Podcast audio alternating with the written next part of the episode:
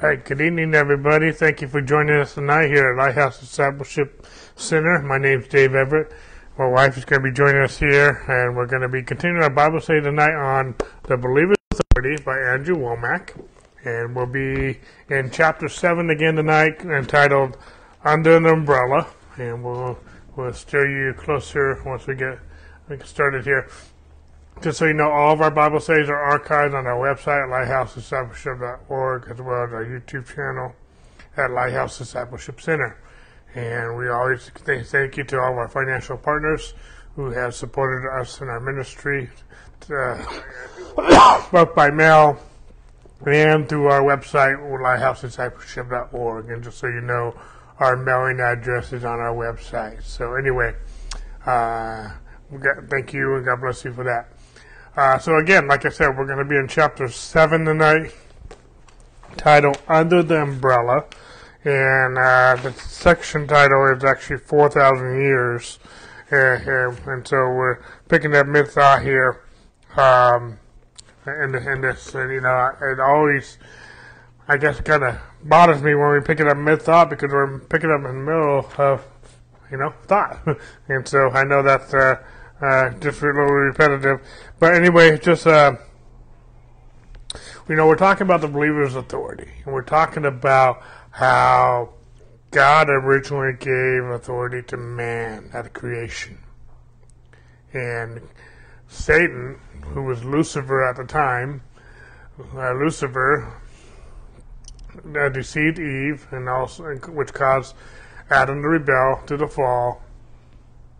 And uh, I'm sorry, just trying to get my thoughts here. I have a little bit of afternoonitis, just trying to get into a new gear here.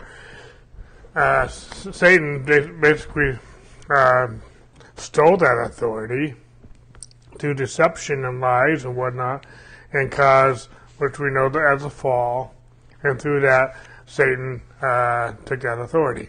Now, we've also been talking about in weeks past how Satan has to have a body. He has no authority. He can only use deception. And when we give into the flesh, when we give into, or either promoting God's kingdom or we're promoting Satan's kingdom. and Satan has no authority outside, outside of what we give him. In other words, we've even talked about weeks back. An ant, a flea, has more authority uh, on this earth than Satan does because they have a body. They don't have a human body. They have their own ant a flea body, whatever you know, whatever it might be.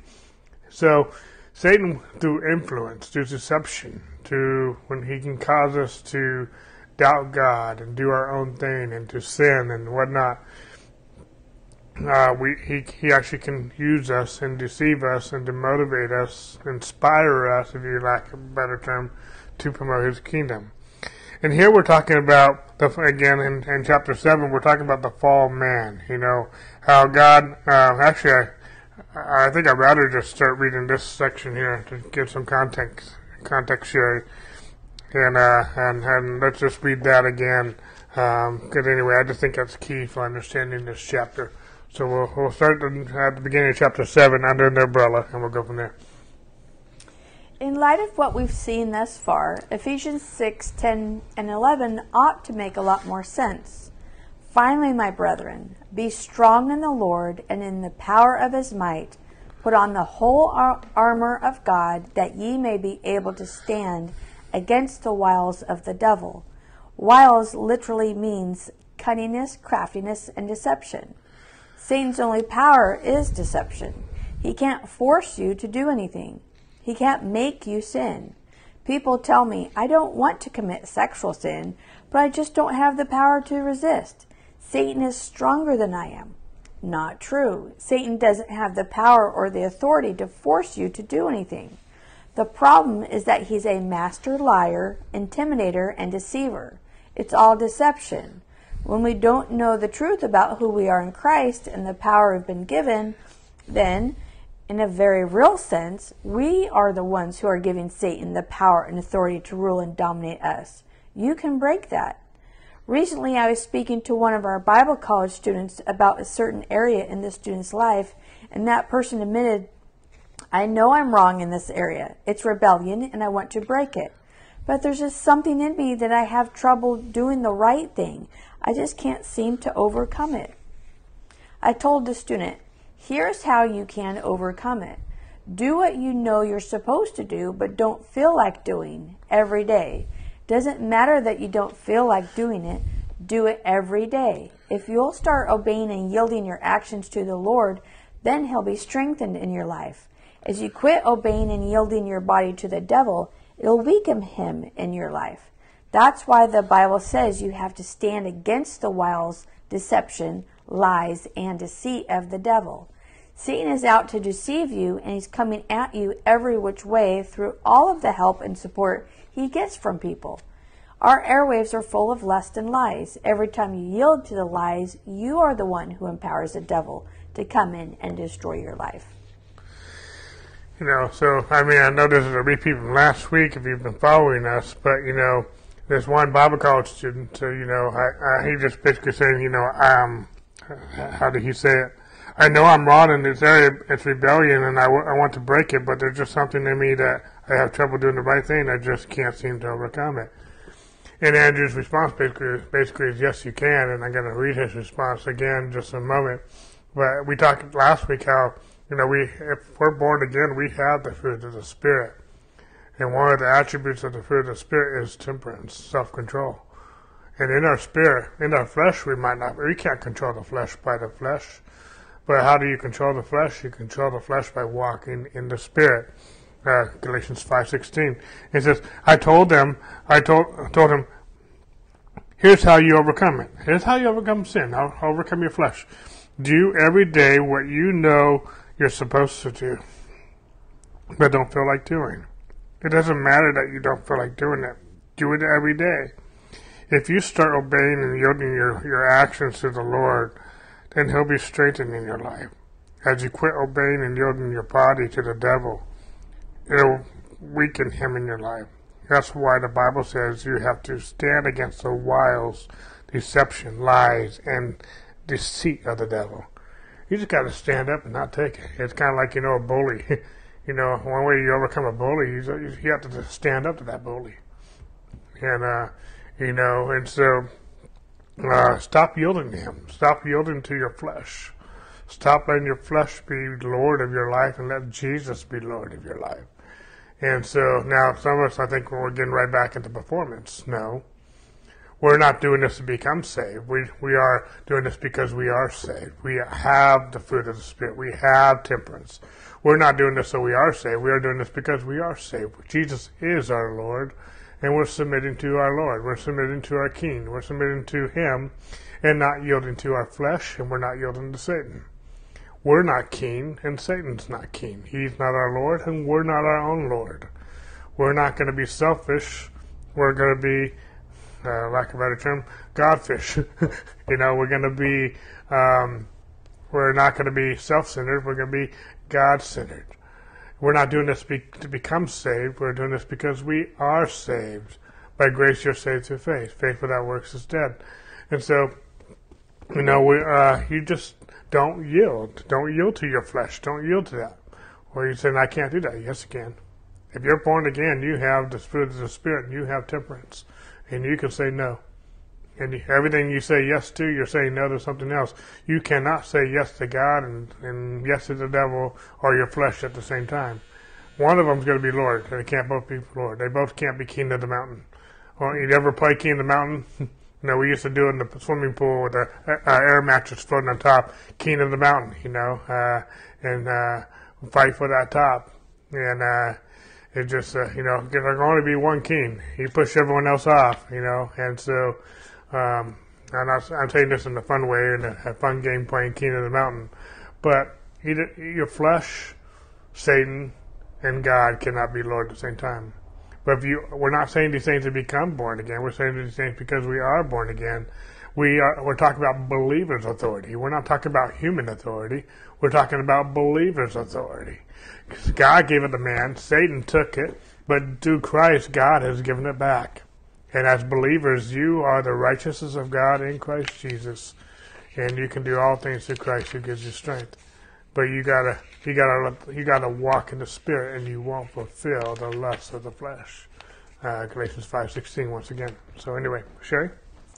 And you know, the the verse that Andrew quoted in Ephesians six about putting on the whole armor of God. If you study that out, let me get there. If you study that out and realize what that armor is, you will be able to stand against anything. And the the power that that we as mankind have knowingly or unknowingly given to Satan by uh, giving into the the the loudest deceiver and liar there is. You know, I mean, just gird your girding your waist with the truth.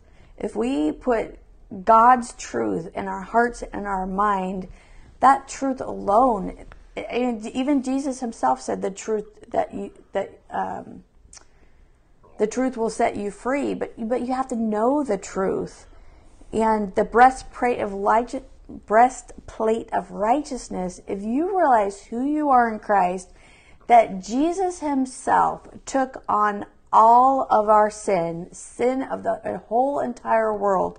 He took it on himself. He was sinless. He couldn't commit sin. He couldn't think to do sin. He wasn't tempted by sin.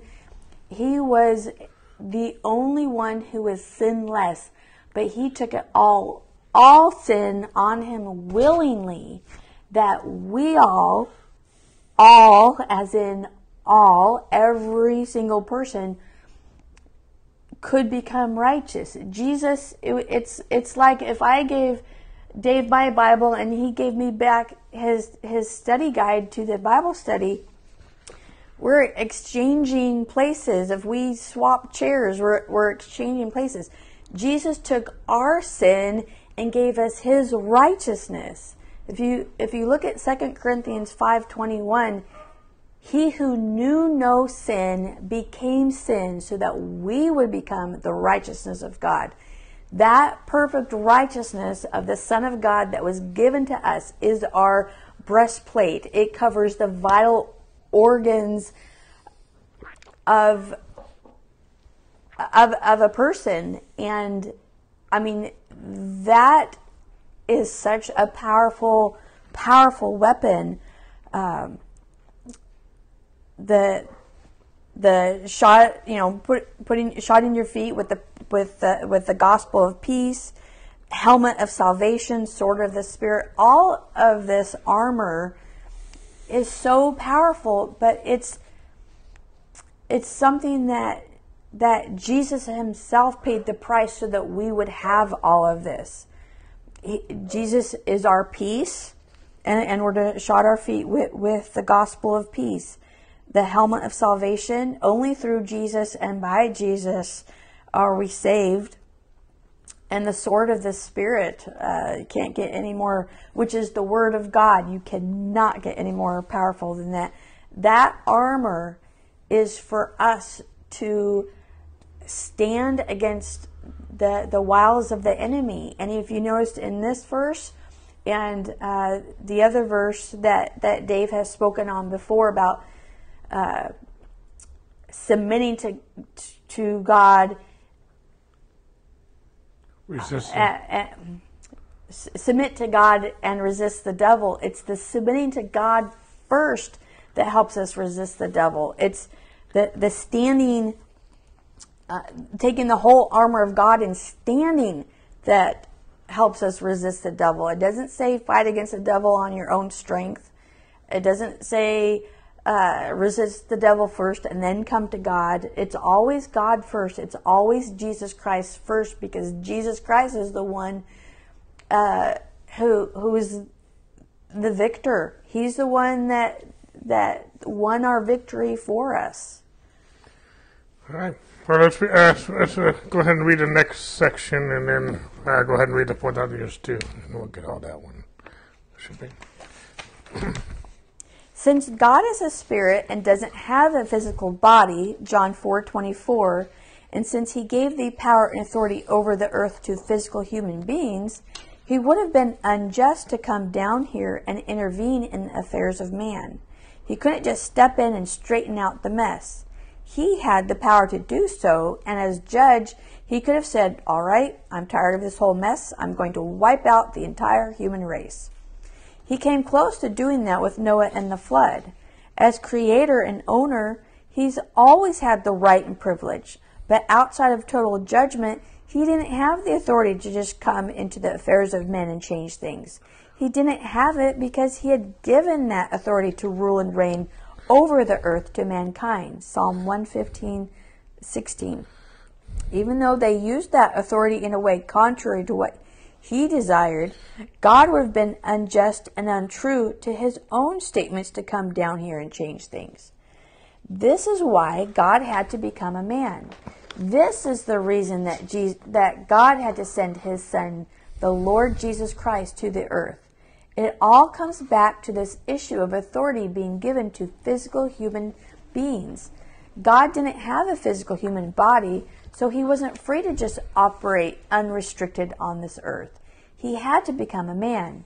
Jesus, the Word made flesh, the God man, had to become a physical person so that he could have authority on this earth. John 1:14. God couldn't have saved mankind any other way. Until he obtained a physical human body, he was limited in what he could do. He tried to work through people, but they were all corrupted, deceived, and under the devil's control.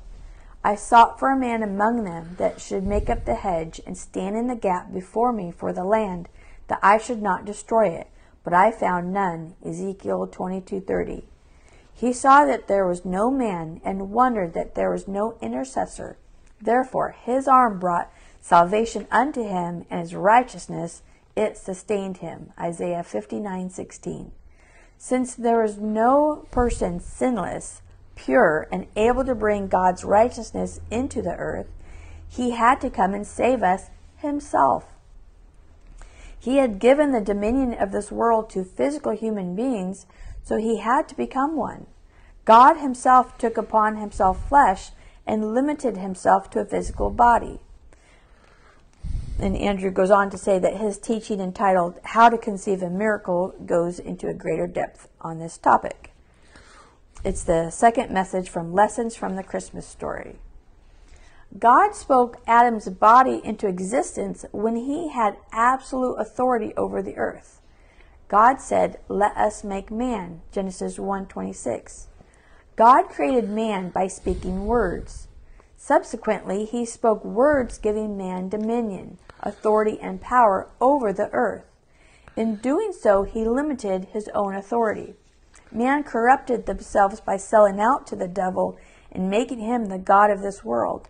God wasn't in control. He didn't have dominion over the earth because he had given it to man.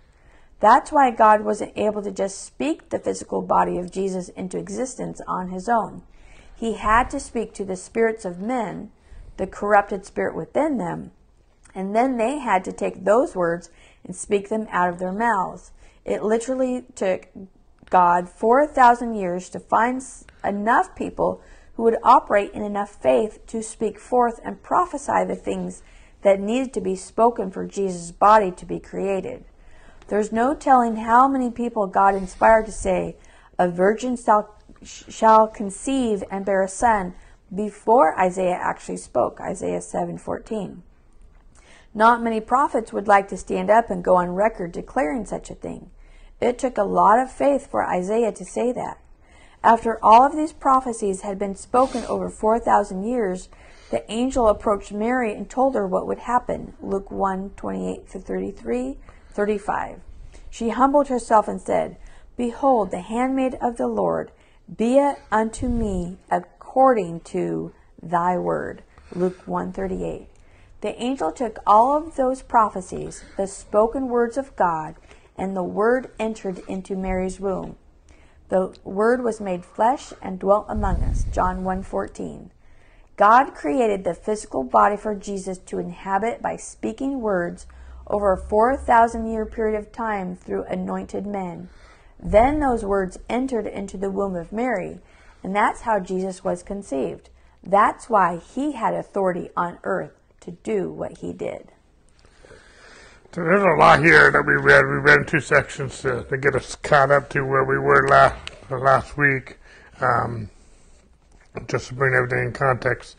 You know, I'm not going to hopefully repeat everything here, but uh, just uh, again going back on the on the on the point we've been making that you know uh, God gave authority to man, but there's certain things that God spoke, and when God gave that authority, He couldn't just take that authority back. He would be unjust to His own word, and that that that's not the way it works. And so, when God gave authority to man that when man fell under under using that under the umbrella of that authority, man fell, and therefore God had to come as in the flesh through Jesus to redeem man back. Why? Because man had authority to not God in in that sense, uh, and so and it took this last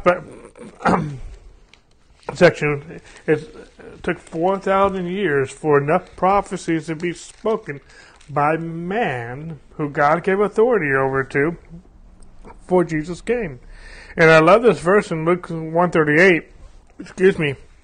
It says, After all, all these prophecies have been spoken over 4,000 years, the angel approached Mary and told her what would happen. She humbled herself and said, and we're, we're not going to go that far. But you know, there was prophecies. I forget exactly number how many prophecies there are, messianic prophecies, over a period of four thousand years, to prophesy the Messiah, to prophesy Jesus would come. Jesus came to redeem us. Man committed a transgression. Man had to die. God gave authority to man, and therefore God used man to prophesy Jesus to come.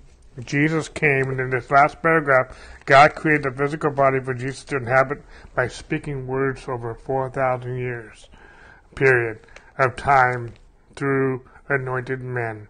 And then those words entered into the womb of Mary, and that's how Jesus was conceived. That's why he had authority on earth to do what he did because of these words that were prophesied. These words were prophesied because God gave authority to man to prophesy Jesus into existence so that Jesus would come as a man and redeem the world to himself. And I know a lot of people haven't necessarily heard it from that perspective, but that is profound if you think about it. God knew what he was doing to bring our Savior. And you know, we're not glorifying man, we're glorifying God.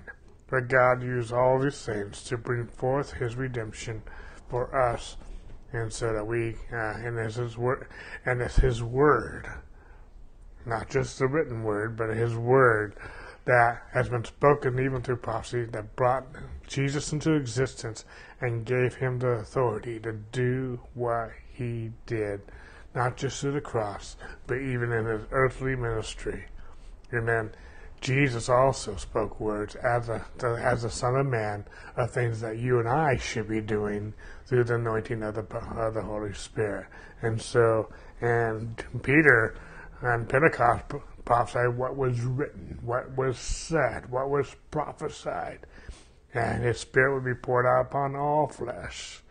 And uh, and so if you've been following my message on Sunday morning, I'm talking about we have the same spirit of faith, and that same spirit of faith speaks. We too have the authority to speak, just like these 4,000 years of prophets, just like Jesus prophesied and spoke and ministered, and just like the apostles wrote and spoke, we have authority to call the sins as not as though they are, and we have a, a ministry to speak the oracles of the living God. So anyway, it's just profound. It's very profound, and amen to what Andrew uh, uh, has has written in his, his study as well as what Dave just said. And I just want to speak to anyone who, who might still have a little bit of hard time with this because It's new. eh, one, it might be new and a different way of, of looking at it, but we don't seem to quite, as, as mankind, as humans, we don't seem to quite grasp God and, and who He is and how He does things. God's words that He speaks are so covenant upon covenant that He will not break it. When He gives an oath, makes a covenant with mankind, speaks a promise, He will not, cannot, won't go back on His words and just I, I want to read some scriptures just to to help you, be able to grasp grasp this because as as as humans back however many generations people would make a covenant uh, or a, a work um, I don't know what you call it because I'm not a businessman, but when one business person and another business person make a deal, they they would know just by saying this is the deal I'm going to make for you and shake on it that that would come to pass. That pe- people used to be very good about keeping their word. And nowadays, if someone says, "Oh, I promise to do it," you never know what if it's going to come to pass or not because people have have loosely uh, make that that a promise.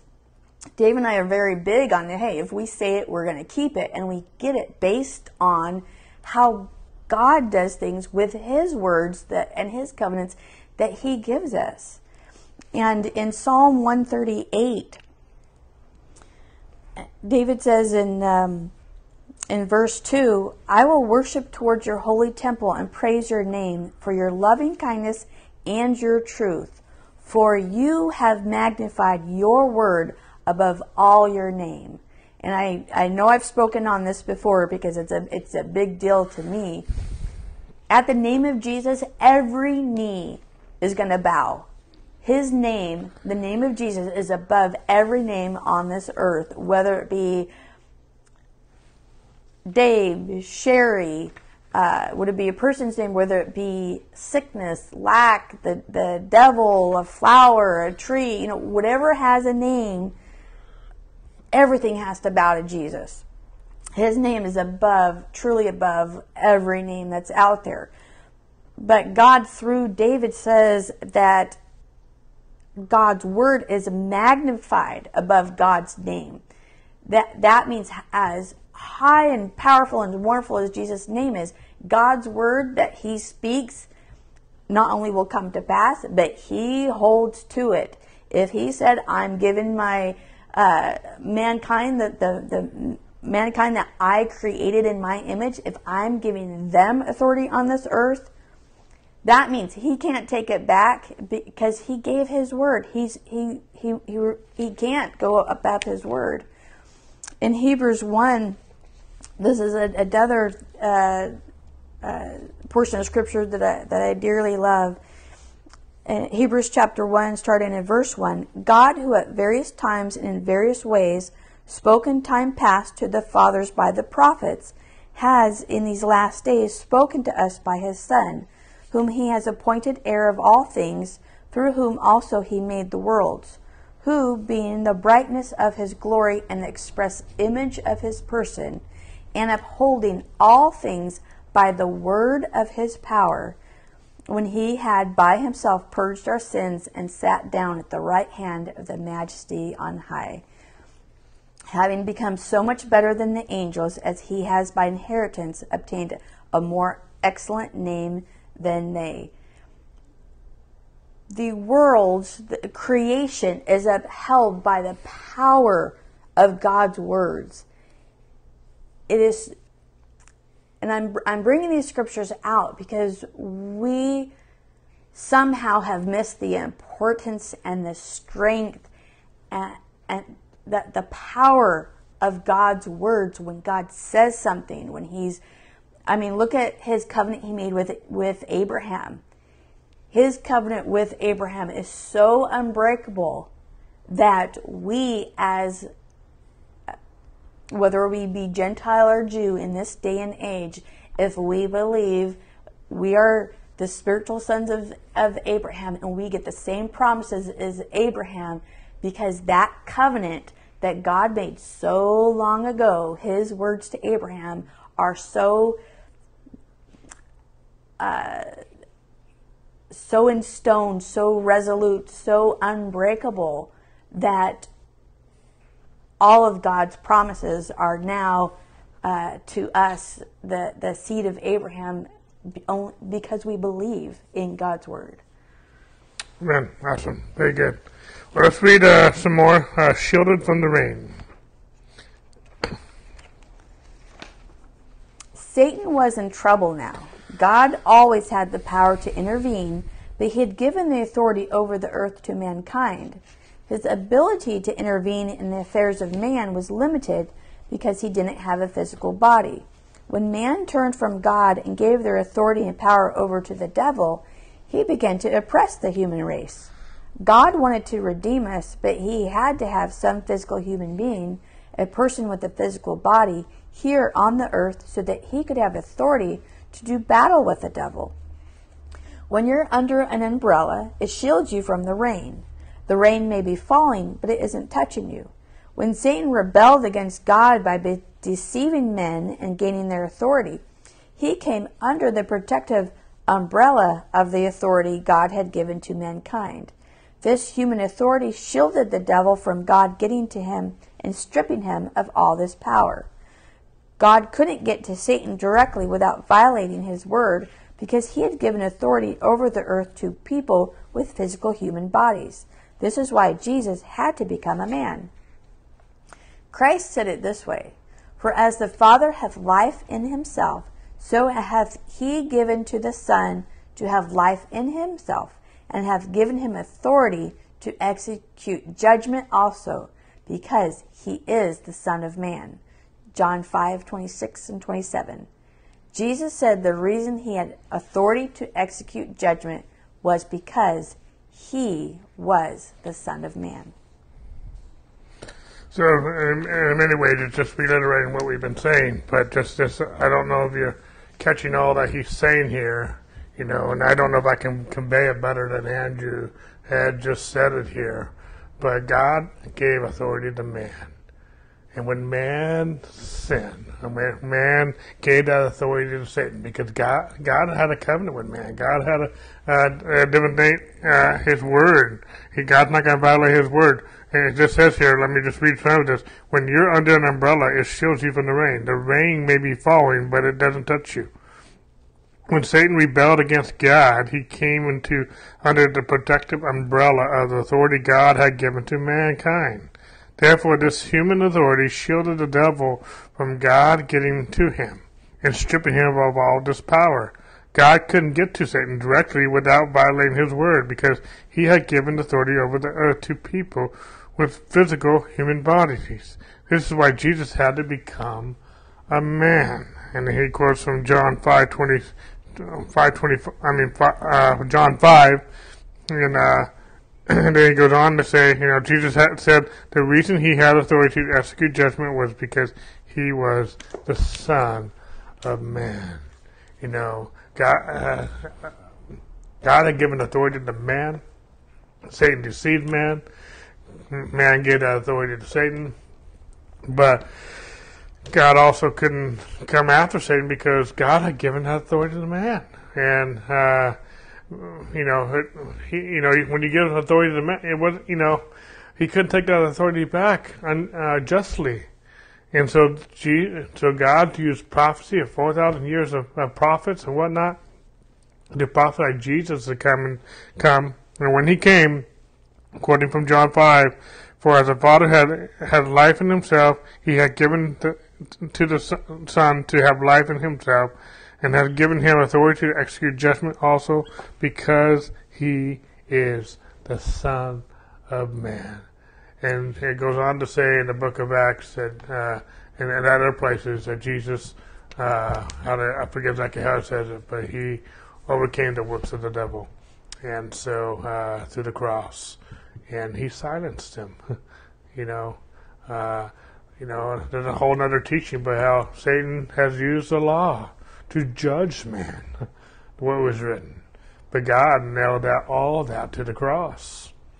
Uh, and now we are now under a new covenant of grace, and uh, and so uh, there's no the law can't judge us because God had the law is also called the ministry of death, and Jesus has overcome death. Death has no sting on our lives. The law, we are, there's no condemnation for those who are in Christ Jesus.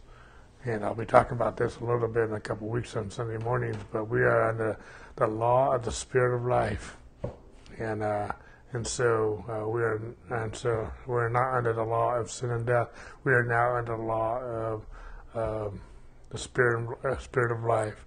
And so, uh, anyway, I don't know if you're catching everything I'm trying to convey, but uh, you know, God, the God of all wisdom orchestrated everything through the years, through the ages, to bring us Jesus.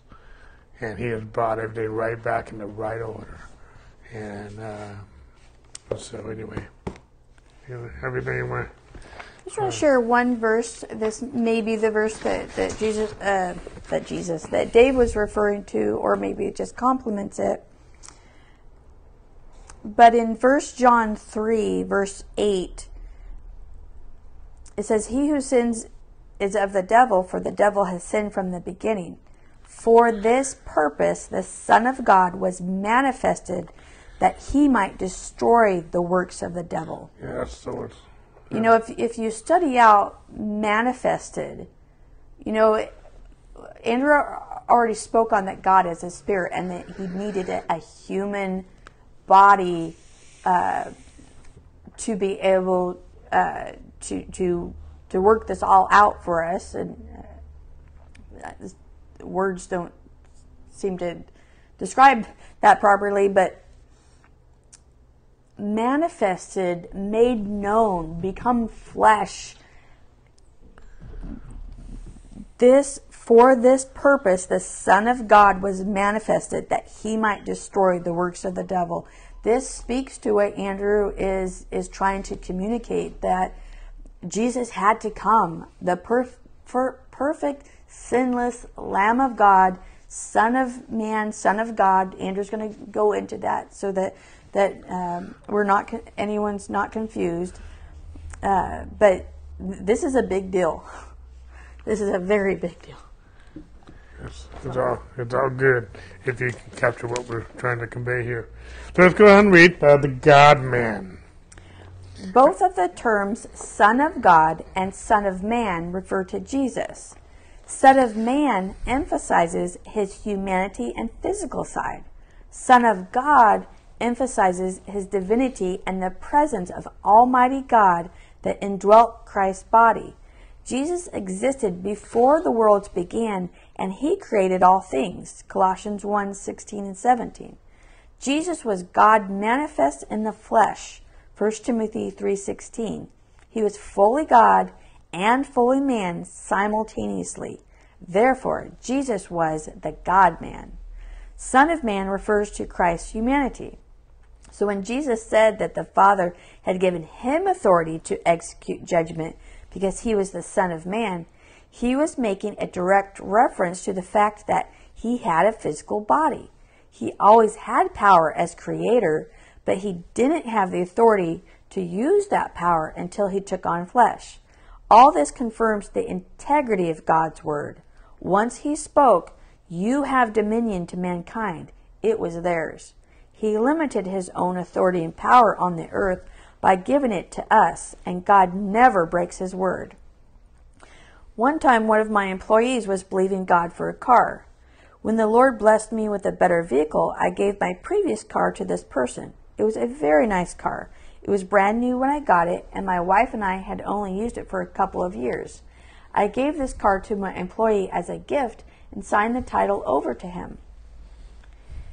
A year or so later, he asked if it would be okay with me if he used that car as a trade in toward a better one.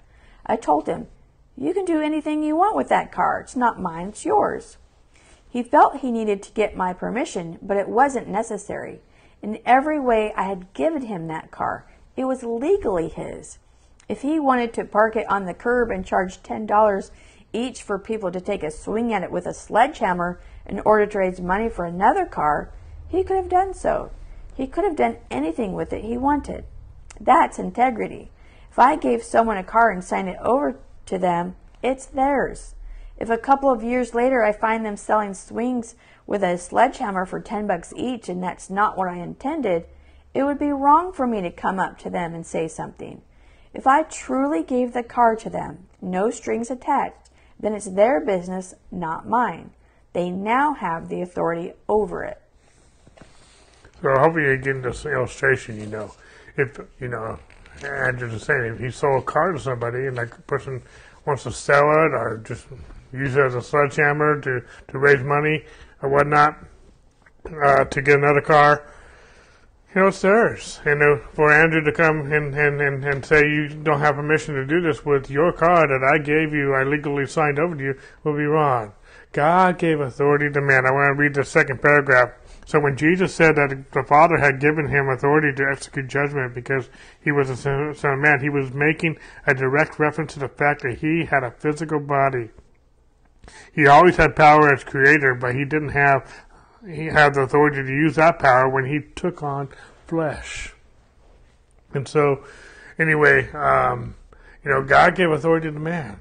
And when God gave all, he, he even quoted here how he he gave all dominion to mankind. He back in Genesis. If God gave all dominion to mankind, God can't take that legally back. It's like signing the car over to you and telling you what to do with the car I gave you, and that's legally yours. It's just wrong, and God's not wrong. God, it goes on to say how God will will never break His word. He's faithful. You know, if God ever violates His word, everything falls apart, according to Hebrews chapter 1, verses 1 and 3. And so, uh, you know, God will honor His word, and God has given authority to man. But Satan, got, through the fall, Satan deceived man to give the authority to him. And yet, through 4,000 years, God prophesied that Jesus would come as a man. Jesus came as a man and God executed authority to him as the Son of Man. Yes, he is the Son of God, but according to Philippians, he put that down to become the kind of Son of Man so he could die for us. A man committed an offense, a man had to die, and God gave that authority back to man through Jesus Christ, who was the Son of Man in, in, in, in, the gospel letters, but according to Paul in 2 Corinthians 5, 4, uh, 5 16, we know no man after the flesh, even Christ. Yes, Jesus came as the Son of Man. He laid his divinity down as the Son of God to become the Son of Man. But through the death, the finished work of the cross, through his birth, through his death, burial, and resurrection and ascension, he is now sitting at the right hand of God as the Son of God, not the Son of Man. And so he's given that authority to us. And by him going back to the Father, we now have the Holy Spirit. And we too have authority to use our words, as I've been talking about on Sunday mornings, and we're still talking about in this book. We have authority as believers to use that to raise the dead, to heal the sick, and to cast out devils in His name. Freely we receive, freely we give, and we have the same spirit of faith, and so that faith speaks. So. And this new, if you hear Andrew out and you hear David and I out, this is not taking away from God's godness, so to speak. God is still God. He hasn't. He's not missing a part of himself. He hasn't. Uh, his, his power his authority, his glory, everything that God is, his, his sovereignty, if you understand the true uh, sovereignty of God, is it's he's still God. But his word is such a big deal to God, he does not break it. So if you're saying, well, but God can do this, yeah, he can, but he chooses not to because he specifically gave authority on this earth to mankind. He is not going to change his mind and, and come back uh, and, and, and, take that away from him. Uh, that's why he he uh, sent his son. Uh, and I, I, hope I'm making myself clear and making sense, but uh, I'm just was throwing that, that bit out. You know, uh, it reminds me of a story Duane Sheriff shared one time. he used to be a Methodist pastor and uh, he told his congregation this was years ago and uh, whatnot. But he told his congregation one time, one one Sunday, he was preaching. He says, "There's some things that God cannot do." And when he made that phrase, it caused no small stir.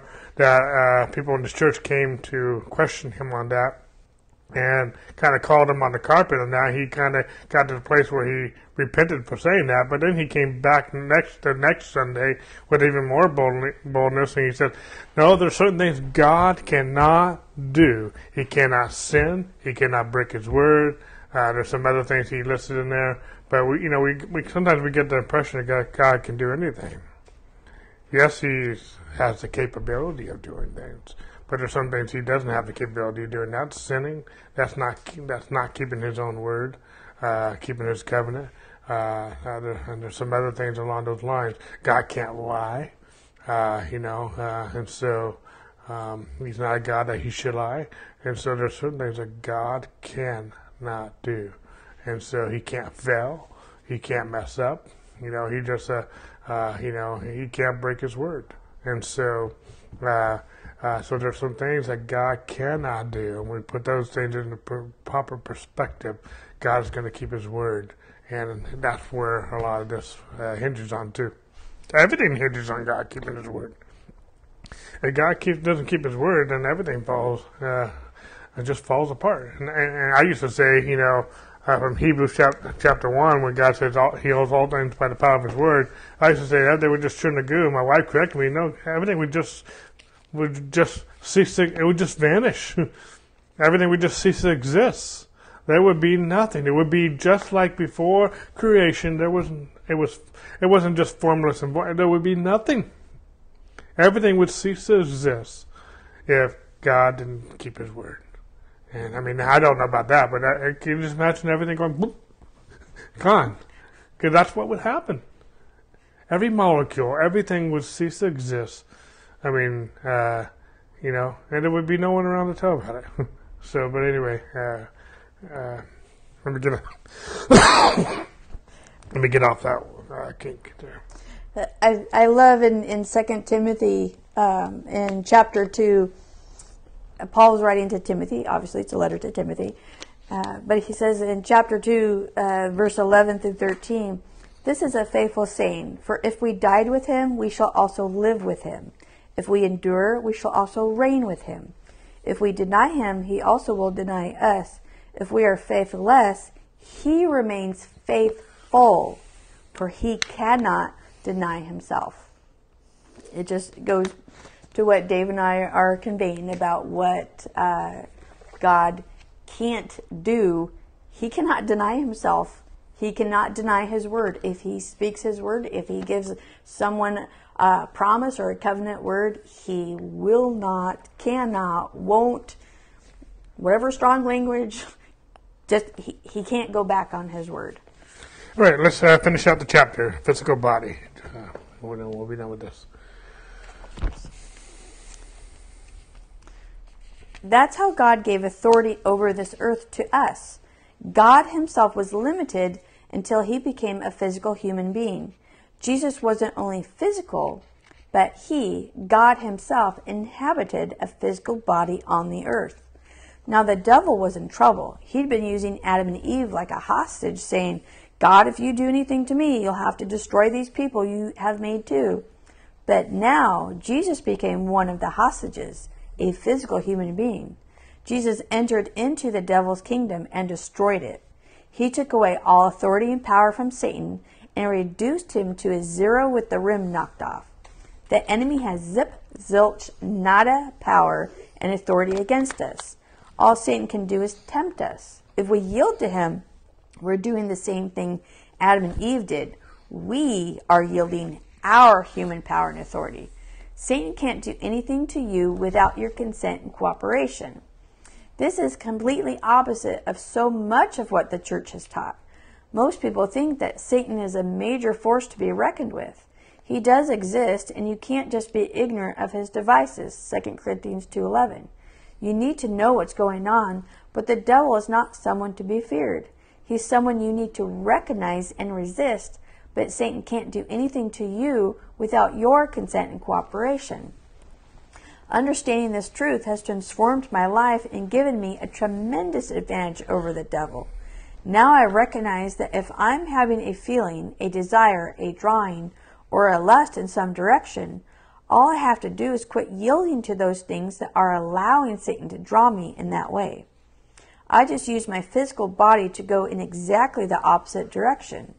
What I do with my physical body releases either the power of God or the power of the devil. You know, I like this uh, next to last uh, paragraph, and I want to re- reread it. It says, This is completely, everything we're teaching right now in this book and this chapter is completely opposite of so much of what the, the church has taught. Most people think that Satan is a major force to force to be reckoned with. He does exist, and you you can't just be ignorant of his devices. Second Corinthians two eleven. You need to know what's going on. But the devil is not someone to be feared. He's someone you need to recognize and resist. But Satan can do can't do anything to you without your consent and cooperation.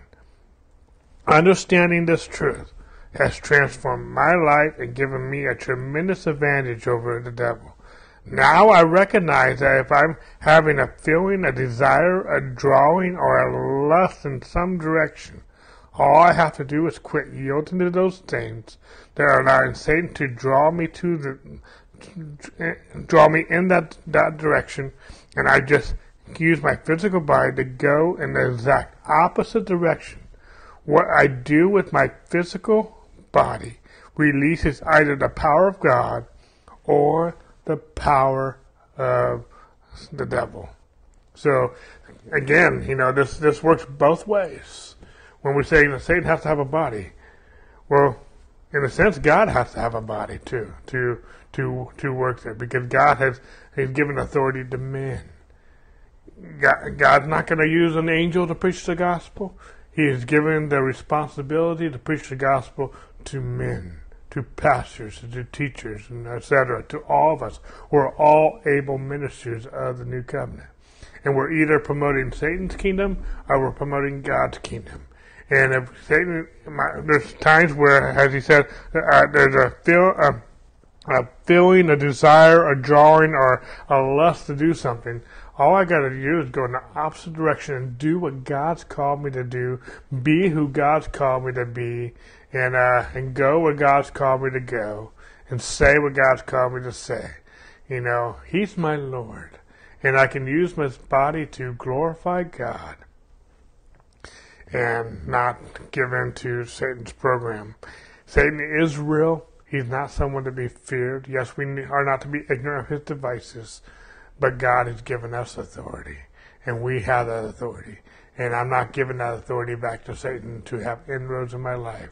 I'm going to use that authority by God's grace to do what God's called me to be, and do do what God's called me to do, and who God has called me to be, and where God has called me to go, and what God has called me to say. I'm going to do that by His grace. His grace, God didn't given this free will to us by His grace. He's given us a body. He's given us everything. And, and creation, before the fall, He said it was good. We were made in His image. He said it was good. And when it's good, the Jesus Creator doesn't need to create anything else. he God only created one more thing. That was Jesus. and we are all new creations in Christ Jesus. And we that's who we're supposed to behold, and that's who we are. And so we can do all things through Christ who gives us strength. And so we don't need any more power. We don't need any more authority. We just need to be who God's called to be and do what God's called to do, say what God's called to say, and go where God calls to go. We just need to let Him be Lord because He, the Master, the Creator, the Redeemer, knows how we should act. And, and, and we, as the children of God, as the sons and daughters of God. And behold, what manner of love the Father has bestowed upon us that we should be called the children of God. And when we when we, we will be like Him, when we when we see Him as He is. Anyway. Amen. Anything else? Nope. All right. Well, that concludes chapter seven. We'll pick up chapter eight next week. And so you guys have a blessed week. We'll see you on Sunday as we continue our teaching, experiencing the spirit of faith. God bless you guys. Have a great week.